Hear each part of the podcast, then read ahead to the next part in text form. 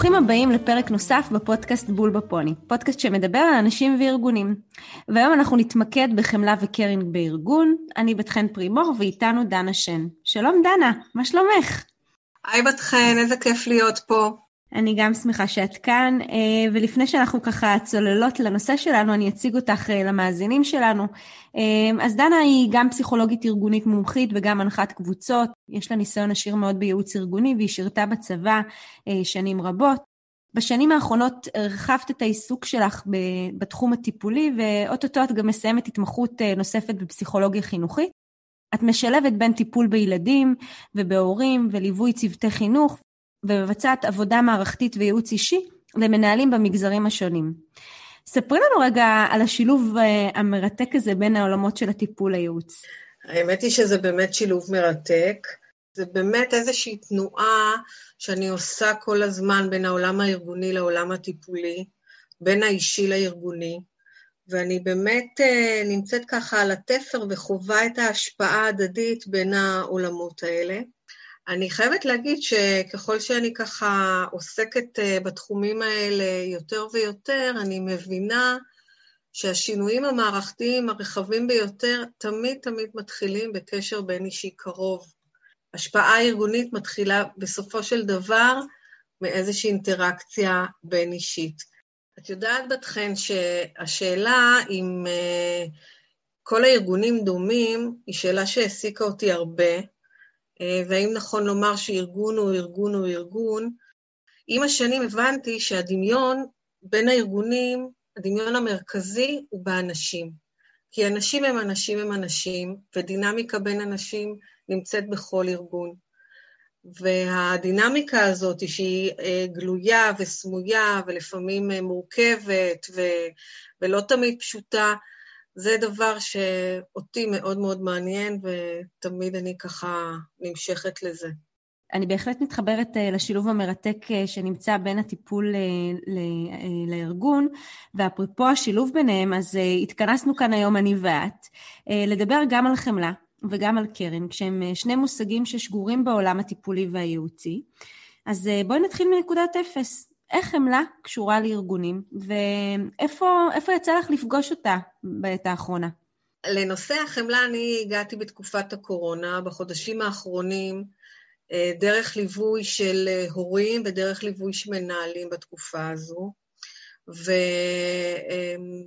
וכמו החוויה של רבים מאיתנו, הבנתי שזו תקופה שמקפלת בתוכה הרבה מאוד סבל אישי וחברתי, שיוצר אה, משברים. כשאת אומרת משברים, למה את מתכוונת? אז כשאני מדברת על משבר, אני מדברת על קטיעה של רצף. קטיעה של רצף שאנחנו מכירים בחיים שלנו. כמובן שאופי הרצפים שנקטעו והעוצמה שלהם במשך הקטיעה שלהם אה, משתנים אה, בחוויה בינינו. יש, ב, יש אנשים שנתקלו בבעיות בריאות, בריאותיות, בעיות פרנסה, קשיים משפחתיים, זוגיים, מצוגות חברתיות, ובאמת הקטיעה הזו מאוד מאוד מערערת, והיא מייצרת תחושה של חוסר איזון, וחוסר איזון מוביל הרבה פעמים לחוסר ויסות רגשי. את יכולה לתת לנו דוגמה למשהו כזה? למשל, מנהל שצריך להרצות איזושהי הרצאה מקצועית בכנס באנגלית, וצריך להציג מוצר חדש, אה, מנהל כזה יכול להרגיש עוררות מאוד גדולה. עכשיו, העוררות הזו יכולה להיות באמת מתוך התרגשות, אבל היא יכולה גם להיות מתוך חשש ואולי אפילו חרדה, כן? חרדה להופיע אה, מול אה, קהל, על במה, והשאלה היא באיזה מידה המנהל הזה מסוגל לשלוט בעוררות הזו שלו, ולבצע את ההרצאה בצורה מקצועית, רהוטה וייצוגית. אבל אם נחזור לתקופת הקורונה, אני יכולה לספר לך שנתקלתי במנהלים שמספרים כיצד, אה, איך, איך, איך הם איבדו אחיזה מול אה, מצבים חדשים שהם נקלעו אה, כתוצאה מהתקופה ההזויה שאנחנו נמצאים בה. והתחושה הזאת של לאבד אחיזה היא תחושה שמאוד קשה למנהלים. זו תחושה שהם לא רגילים אה, לחוות, וזה מוביל הרבה מהם לתחוש... לחוסר ויסות רגשי. עכשיו, מה זה חוסר ויסות רגשי? זה יכול לבוא לידי ביטוי בהתפרצויות שלו במקום, בחוסר סבלנות, בשיתוק מחשבתי, בחוסר יצירתיות, הרבה יותר מבדרך כלל. אז איפה החמלה נכנסת לתמונה? יש בשפה שלנו אה, הרבה מילים שעוסקות ביחסים מיטיבים בין אנשים. אנחנו מכירים את המילה אמפתיה, רחמים, אלטרואיזם. עכשיו, אם את רוצה, אפשר לנסות ולעשות איזושהי הבחנה נקייה, במרכאות, בין המושגים, למרות שביומיום אה, הדקויות האלה ביניהם מטשטשות. אני בהחלט אשמח שנעשה כאן איזושהי הבחנה, כי בהחלט יש לנו נטייה לשייך אה, בין חמלה לאמפתיה. בואי תסבירי לנו רגע את ההבדל הראשוני שקיים בין שניהם. אמפתיה היא בעצם היכולת הרגשית לזהות את מצבו הנפשי של האחר, והיכולת הקוגניטיבית, השכלית, להבין אותו. אמפתיה היא בסיס להזדהות עם הסבל של האחר. זה בעצם היכולת למצוא בי סימנים של סבל בדומה לסבל של האחר. חמלה דווקא יותר מכוונת לצד הפרקטי, המעשי, אבל עדיין זה לא אומר שהיא מובילה למעשה. חמלה יכולה להיות דווקא היכולת לשהות עם האחר בסבל שלו, ללא מעשה. אז אני מבינה שחמלה היא לא אמפתיה, כי הרי אמפתיה היא מגיעה מהמקום הרגשי-קוגניטיבי והיא מובילה בסוף לאיזושהי הבנה מסוימת. אבל אה, חמלה כן יכולה להוביל לאמפתיה בזה שאנחנו בעצם מכירים בסבל של האחר. אז מה ההבדל בעצם בין אה, חמלה לרחמים? בעצם יש שני הבדלים בין חמלה ורחמים. ההבדל הראשון נובע אה, מבסיס ההתייחסות בשני המצבים. חמלה נובעת ממקום של שוויון, מהכרה שכולנו שווים במהות, ראויים לאהבה ולהתייחסות. ולכן סומכים אחד על השני באותה מידה שהאחר יכול, מסוגל, אה, ומשתתפים בסבלו, בקושי שלו, ומשדרים תמיכה ועידוד. לעומת זאת, רחמים באים ממקום של חוסר שוויון. יש צד שמרחם, שהוא הצד החזק, ויש צד שהוא החלש והרחום, זה שמקבל את הרחמים, שהרחמים הם עליו ועל סבלו. הרחמים, הרחמים יוצרים תחושת מסכנות, חיטוט אצל מי שמרחמים עליו. זאת אומרת, יש פה איזושהי תחושה של התנשאות, של יהירות, של הצד החזק אל מול הצד החלש. ההבדל השני בין חמלה ורחמים קשור לפעולה. כשאנחנו מרחמים, אנחנו מנסים למצוא פתרון. אנחנו כל כך מפחדים מהסבל, שאנחנו מנסים להציע כל דבר כדי להרחיק אותו מאיתנו, ושהמצוקה והקושי לא uh, יגיעו אלינו. חמלה, לעומת זאת, היא דווקא מקום שמסוגל להכיל את הקושי. כשאנחנו חומלים, אנחנו לא רוצים ומתיימרים לפתור את המצב, אבל אנחנו דווקא רוצים לשהות במקום הזה ולקבל ולהכיל אותו, ללא פחד, ללא שיפוטיות, מתוך הבנה שדווקא אם נהיה ונשהה בסבל הזה ביחד, תהיה הקלה. אז אפשר לומר שרחמים ופחד ומוסרנות הם בעצם האויבים הכי גדולים של החמלה. אז מה שאני מבינה ממה שאת אומרת זה שההבדל העיקרי בין חמלה לרחמים זה בא על בסיס ההתייחסות. רחמים יותר מגיע ממקום לא שוויוני של מרחם ורחום, ושחמלה מגיעה יותר ממקום שוויוני, כולנו שו, אה, שווים במהות שלנו. ברחמים אנחנו רוצים לפתרון כי קשה לנו להכיל את הסבל, אה, בשונה מאוד מחמלה שאנחנו משתאים, אנחנו גם מכילים את הסבל. אז מה, מה לגבי חמלה עצמית? מה, מה התפקיד שלה בעולם הרגשי שלנו? אנחנו מדברים פה על self-compassion ולא על self-pity. כשאנחנו מדברים על רחמים עצמיים, אה, הרחמים העצמיים הם פועלים ממש אה, על הגוף ועל הנפש, כמו איזה חומר רעיל כזה שמשתק אותנו. זה יכול לבוא, לבוא לידי ביטוי בהמון אה, דרכים. זה יכול לבוא לידי ביטוי באכילה לא מודעת, בבעייה ממושכת בטלוויזיה, בהסתגרות במיטה, בשתיקה רועמת, בהתפרצויות של זעם, בייאוש מאוד עמוק. בדרך כלל אנשים מבטאים את המצוקה הזאת ואת הצורך בנחמה שלהם ומבטאים את זה על ידי תחושת רחמים עצמיים. ברגעים של רחמים עצמיים, אנחנו לא בוחרים איך להתנהל, אנחנו פשוט זזים באופן אוטומטי בהתנהגות כזאת שהיא לא מודעת בשביל לחפש את הנחמה. אז כשאת מדברת בעצם על אה, חמלה עצמית, מה, מה הכוונה? החמלה העצמית מדברת על היכולת לגייס את הקולות האוהדים שבתוכנו, את התומכים הפנימיים, את אלה שמרימים לנו, שאנחנו מרימים לעצמנו, ולא את הקולות השיפוטיים, את האויבים הפנימיים, אלו שיורדים עלינו ומזלזלים בנו. יש שלושה מרכיבים לחמלה עצמית. נדיבות עצמית, זאת אומרת, היכולת להיות טובים כלפי עצמנו. הרבה פעמים אנשים מאוד נדיבים כלפי אחרים ופחות כלפי עצמם. המרכיב השני של חמלה עצמית זה אנושיות. זה היכולת שלנו לקבל את הטעויות שלנו, כי אנחנו בני אדם. והמרכיב השלישי זה קשיבות, במובן של היכולת להכיר בחולשות ובטעויות שלנו בצורה פרופורציונלית, בלי להקטין אותם ובלי להגדיל אותם. חושבת שבאמת ההבחנות שהנחת עבורנו הן אה, מאוד חשובות, כי אני חושבת שאנשים אה, מבינים באופן אינטואטיבי שרחמים זה דבר בעייתי. ואני חושבת שכתוצאה מזה הם גם לא, לא מצטיינים בחמלה, כי, לא, כי החמלה היא לא תמיד אה, ברורה עבורם. אם אנחנו עושות uh, לרגע את הקפיצה הראשונה שלנו מחמלה לקרינג, קרינג זה בעצם אחד מההיבטים הארגוניים-תרבותיים שהם תולדה של חמלה.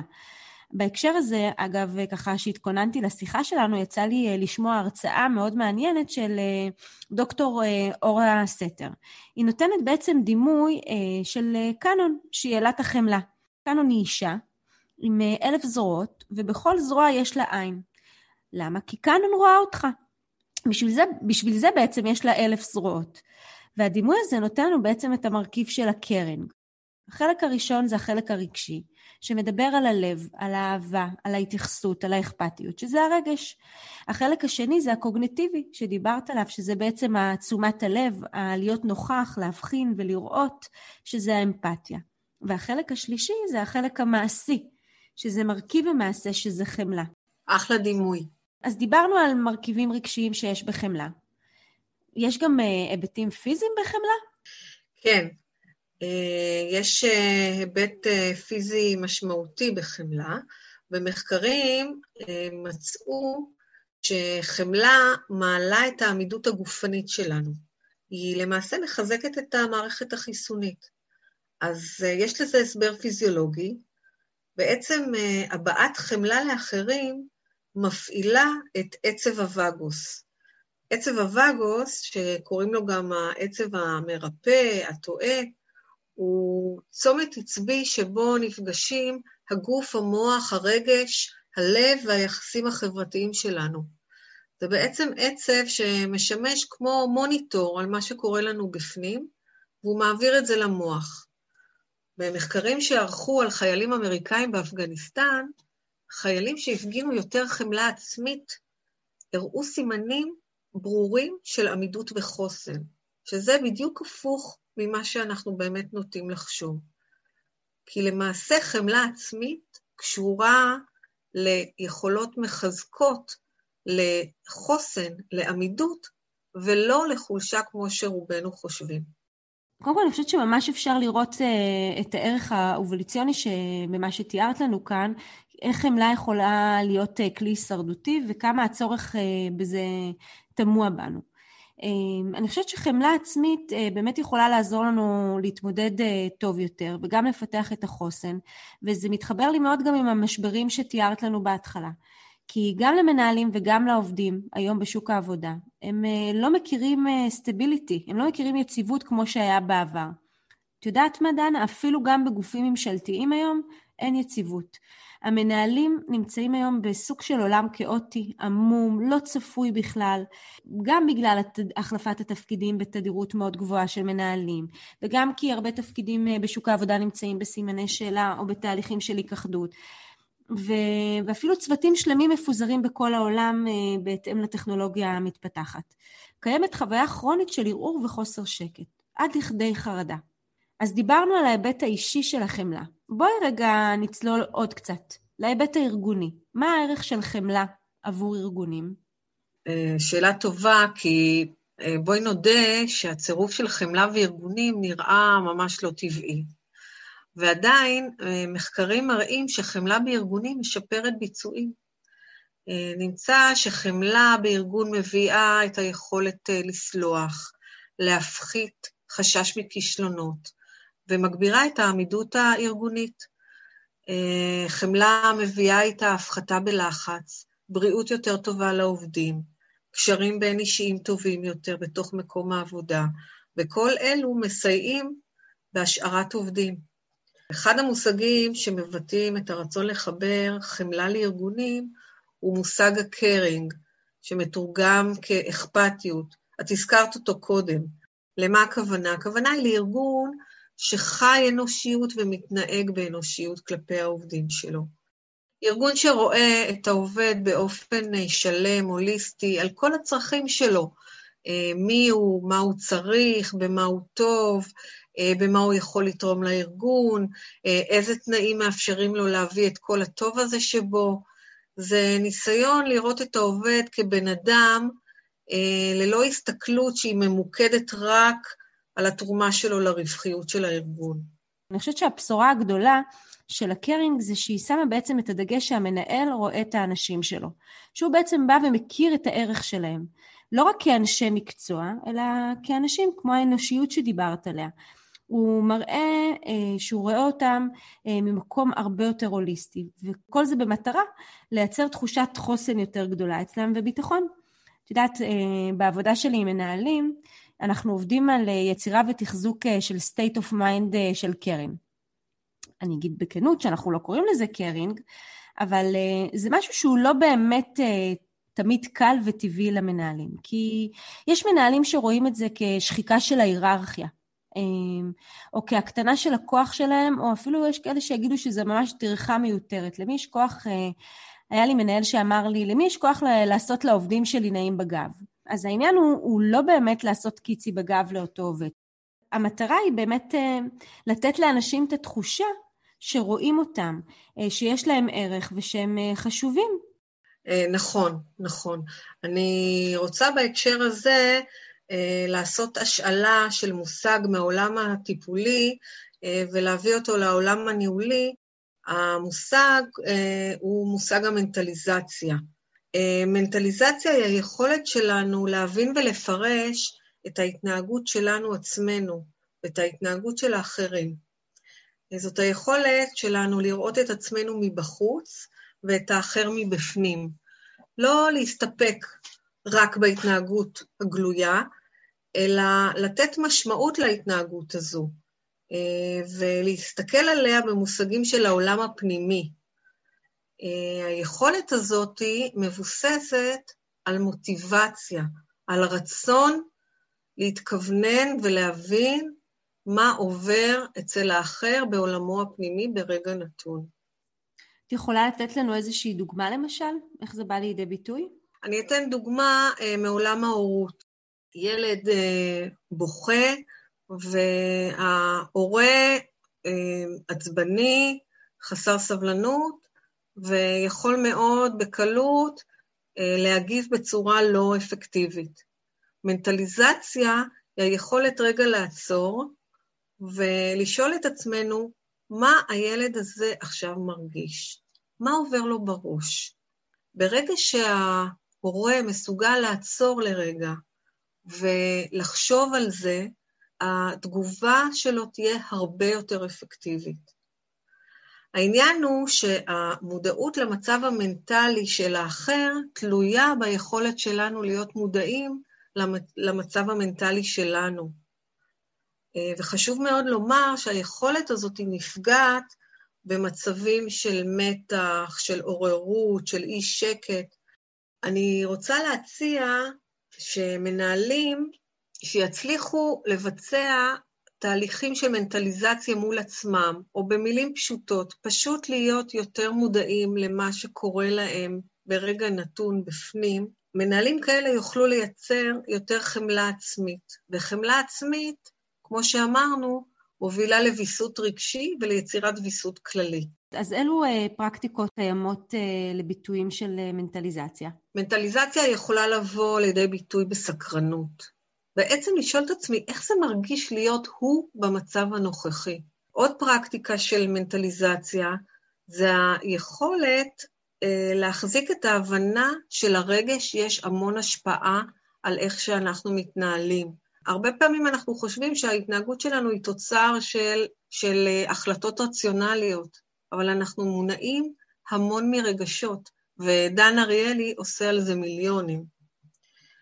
אה, עוד פרקטיקה מאוד חשובה היא ההכרה שה mind שלנו לא שקוף לאחר, כמו שה mind של האחר לא שקוף לנו. גם אם מדובר בעובד ותיק ויש אה, היכרות ארוכת שנים בינינו. והדבר הנוסף היא להבין שחוויה יכולה להיות שונה אה, לגבי אותו גירוי אצל אנשים שונים. אני מוצאת את עצמי יותר ויותר משתמשת אה, במנטליזציה, בעבודה עם מנהלים, ובאמת אה, רואה שמי שמצליח לרכוש את העמדה הזו, מצליח להרחיב את רפרטואר התגובות שלו ולהפוך אותן להרבה יותר אפקטיביות. קראתי מאמר שפרסמה חברת דלויט, תוך מחקר מאוד עצום בהיקף שלו שהם עשו, שהוא לי עשה המון סדר, כי הוא בעצם בא וממשיג ומסדר בצורה מאוד יפה אה, מהם החמשת אה, המרכיבים המשמעותיים כיום לעובדים. עבודה משמעותית, הנהלה תומכת, סביבת עבודה חיובית, אפשרויות לגדילה וביטחון במנהלים. ו... ואני יכולה להגיד שהפרקטיקות שבאמת מסייעות למנהלים לשפר את החמלה או את הקרינג שדיברנו עליו בהיבטים הארגוניים, זה דרך אה, הדאגה והאכפתיות שלהם אה, לפרט שבארגון, לעובד שבארגון. זה בא לידי ביטוי בכמה רבדים. זה בא במימוש צרכים פיזיים, אה, בא במימוש צרכים רגשיים ובצרכים התפתחו, התפתחותיים. ממש כמו בפירמידת הצרכים, כי בסופו של דבר, איך בא לידי ביטוי הדאגה לצרכים הפיזיים? זה יכול לבוא בכמה רבדים. זה יכול לבוא אה, ברובד הראשון, אה, של ממש אה, לדאוג שלא תהיה שחיקה. אה, ואיך אנחנו דואגים שלא תהיה שחיקה? על ידי זה שאנחנו מקפידים אה, לעשות הפוגות ולצאת אה, לחופש. ואני בטוחה שלא מעט מהמאזינים שלנו יסיימו שנה ב, בשנת עבודה ויהיו להם אה, ימים שהם לא ישתמשו בהם כי הם לא הספיקו לקחת אה, חופש. ומנהל, אה, לעומת זאת, שמקפיד להצמיד להרגלים מסוימים יציאה לחופשה, כמו למשל בימי הולדת, בימי נישואים או בכל דבר אחר, הוא בעצם מצליח לייצר איזשהו setting לגיטימי שהוא צריך לקחת חופש, או אם הוא סיים לעשות איזשהו פרויקט מטורף ביום שלישי, אז הצוות שעבד על הפרויקט בימי, אה, ביום רביעי וחמישי לא מגיע למשרד. הדבר הנוסף שככה אה, ראיתי שמאוד עוזר זה כל נושא של בונוסים. יש את העובדים שילכו ויבקשו את הבונוס או את ההעלאה בשכר, ויש את המעסיקים שהם ידאגו פעמיים בשנה לסמן לאותו עובד, הנה אנחנו רואים את העבודה המדהימה שאתה עושה ובחרנו לתת לך דיבידנדים על מה שעשית. זה הבדל משמעותי. ואת ההיבט הנוסף אה, שאני רואה בנושא של, אה, של הצרכים הפיזיים, זה העניין של Work-Life Balance, האיזון בין משפחה לקריירה. זה מתח שהוא מאוד מאוד גבוה וגדול שכולנו עוברים אותו, ואני חושבת שזה מדהים לראות את זה גם בארגונים שאני עובדת בהם, שאם יש מנהל שזה ב state of mind שלו, והוא מחליט שביום שלישי יש יום שלישי אישי, וכולם יוצאים בשעה ארבע, לא משנה למה, אם זה להוציא ילדים, או לשיעור יוגה, או ללמוד שפה חדשה, יש משהו בלגיטימציה הזאת שהיא מאפשרת המון אה, מרחב לעובדים ומייצרת באמת אכפתיות. זה דוגמאות אה, קונקרטיות שמאוד ממחישות את ה-state of mind של קרינג, זה נכון. אני חושבת שגם הדאגה הנוספת ככה של אותו מנהל זה בהיבטים הרגשיים. אה, זה יכול לבוא לידי ביטוי אה, בכל היחסי העבודה שקיימים, אם זה יחסי עבודה טובים בצוות, וגם אה, יחסי עבודה של מנהל ועובד. כי בסוף מנהל שבא בבוקר ונכנס ישר למשרד ולא אומר בוקר טוב לאף אחד, לעומת המנהל שבא ומסתובב בין כולם ושואל לשלומם, ועושה סיבוב קצר, סיבוב דאווין קצר כזה, הוא קנה את האנשים שלו, כי הוא רואה אותם והם רואים אותו, או אם אתה מתחיל איזושהי פגישה ואתה מתחיל בשתי שאלות אישיות לפני שאתה צולל למצגת ולכל היעדים, זה מייצר דינמיקה אחרת לגמרי. והדבר הנוסף שככה אפשר לראות בהיבטים הרגשיים, זה כשאנחנו בעצם אה, מקבלים החלטות בארגון. כמה אנחנו באמת מחברים את האנשים שלנו לרציונל שעומד מאחורי זה. אה, מנהל שבא ומסביר את הרציונל, או מנהל שמחבר את דברי ההנהלה לעובדים שלו, אם זה על ידי מייל שהופץ ואף אחד לא מבין מה המשמעות שלו ומאיפה זה הגיע, או על ידי ישיבת הנהלה ענקית שאנשים יוצאים ממנה וכל אחד אה, הבין משהו אחר. אז ההסדרה הזאת של החיבור לרציונל של המנהל, זה משהו שמאפשר את החיבוריות, את ה engagement ואת העובדה שאכפת לכם ממני. אתם רוצים שאני אבין את ההקשר. הדוגמאות שאת נותנת דווקא גורמות לי אה, להדגיש את זה שלא מדובר פה במשהו שהוא מניפולטיבי. אה, זה לא זיוף. אנחנו באמת מדברים פה על איזושהי אה, הוויה אמיתית של המנהל, שבאמת באמת רואה את העובדים שלו, לא כי צריך, לא כי זה מקדם את התפוקות, כי הם חשובים לו. אה, אני מסכימה, ואני רוצה להגיד שגם אם בהתחלה זה נראה לא, מנ... לא כל כך טבעי לאותו מנהל, הוא יכול להתחיל בקטנה, ולאט לאט הוא יראה את, ה... אה, את הבנפיט שקורה לו בעקבות זה שהוא מתעניין באנשים שלו, וכמה הם זורחים ושמחים יותר אה, ונשארים גם בתוך התפקיד שלהם, ואני חושבת שהוא יוכל להבין שהוא נשכר מזה. הדאגה האחרונה שככה תיארתי כאן זה הדאגה לצמיחה של, ה, של העובד. בסופו של דבר היא באה גם על ידי הערכה חיובית אה, ועל ידי מתן פידבק, שזה באמת מחזק מחויבות ורצון להישאר בארגון, וההיבט השני זה לתת מקום להתפתחות וגדילה וצמיחה. כי בסוף עובד שיוצא לקורסים והכשרות ויש לו איזשהו גיוון, כמו ה job crafting שדיברנו עליו בפרק של המוטיבציה עם אה, סמדר, אה, זה נותן בסופו של דבר איזשהו גיוון לאותו, לאותו עובד. אה, וזה עוזר לו אה, לחוות את החוויה שאכן הצמיחה שלו והגדילה שלו היא חשובה גם למעסיק שלו. בסוף מנהל שידע לייצר איזשהו modeling בשפה שלו, הוא ידע ליישם גם את ה caring אצלו בארגון. אז דנה, אנחנו נמצאות לקראת סיום השיחה שלנו, שמלאה ב caring וחמלה. אה, והייתי שמחה ככה לשאול אותך, מה, מה הם שלושת הדברים המרכזיים שהיית רוצה שהמאזינים שלנו יצאו? אז הדבר הראשון שאני רוצה מאוד להדגיש, שחמלה זאת הוויה, זה לא כלי ניהולי, זה לא מניפולציה, זה אטיטיוד לחיים. ואם עושים את זה בצורה אותנטית, או אם באמת זה בא בצורה אותנטית, זה באמת באמת יכול לקדם את כל ה... חוויה אה, בכל תפקיד שאנחנו עושים בחיים, בטח בטח בניהול.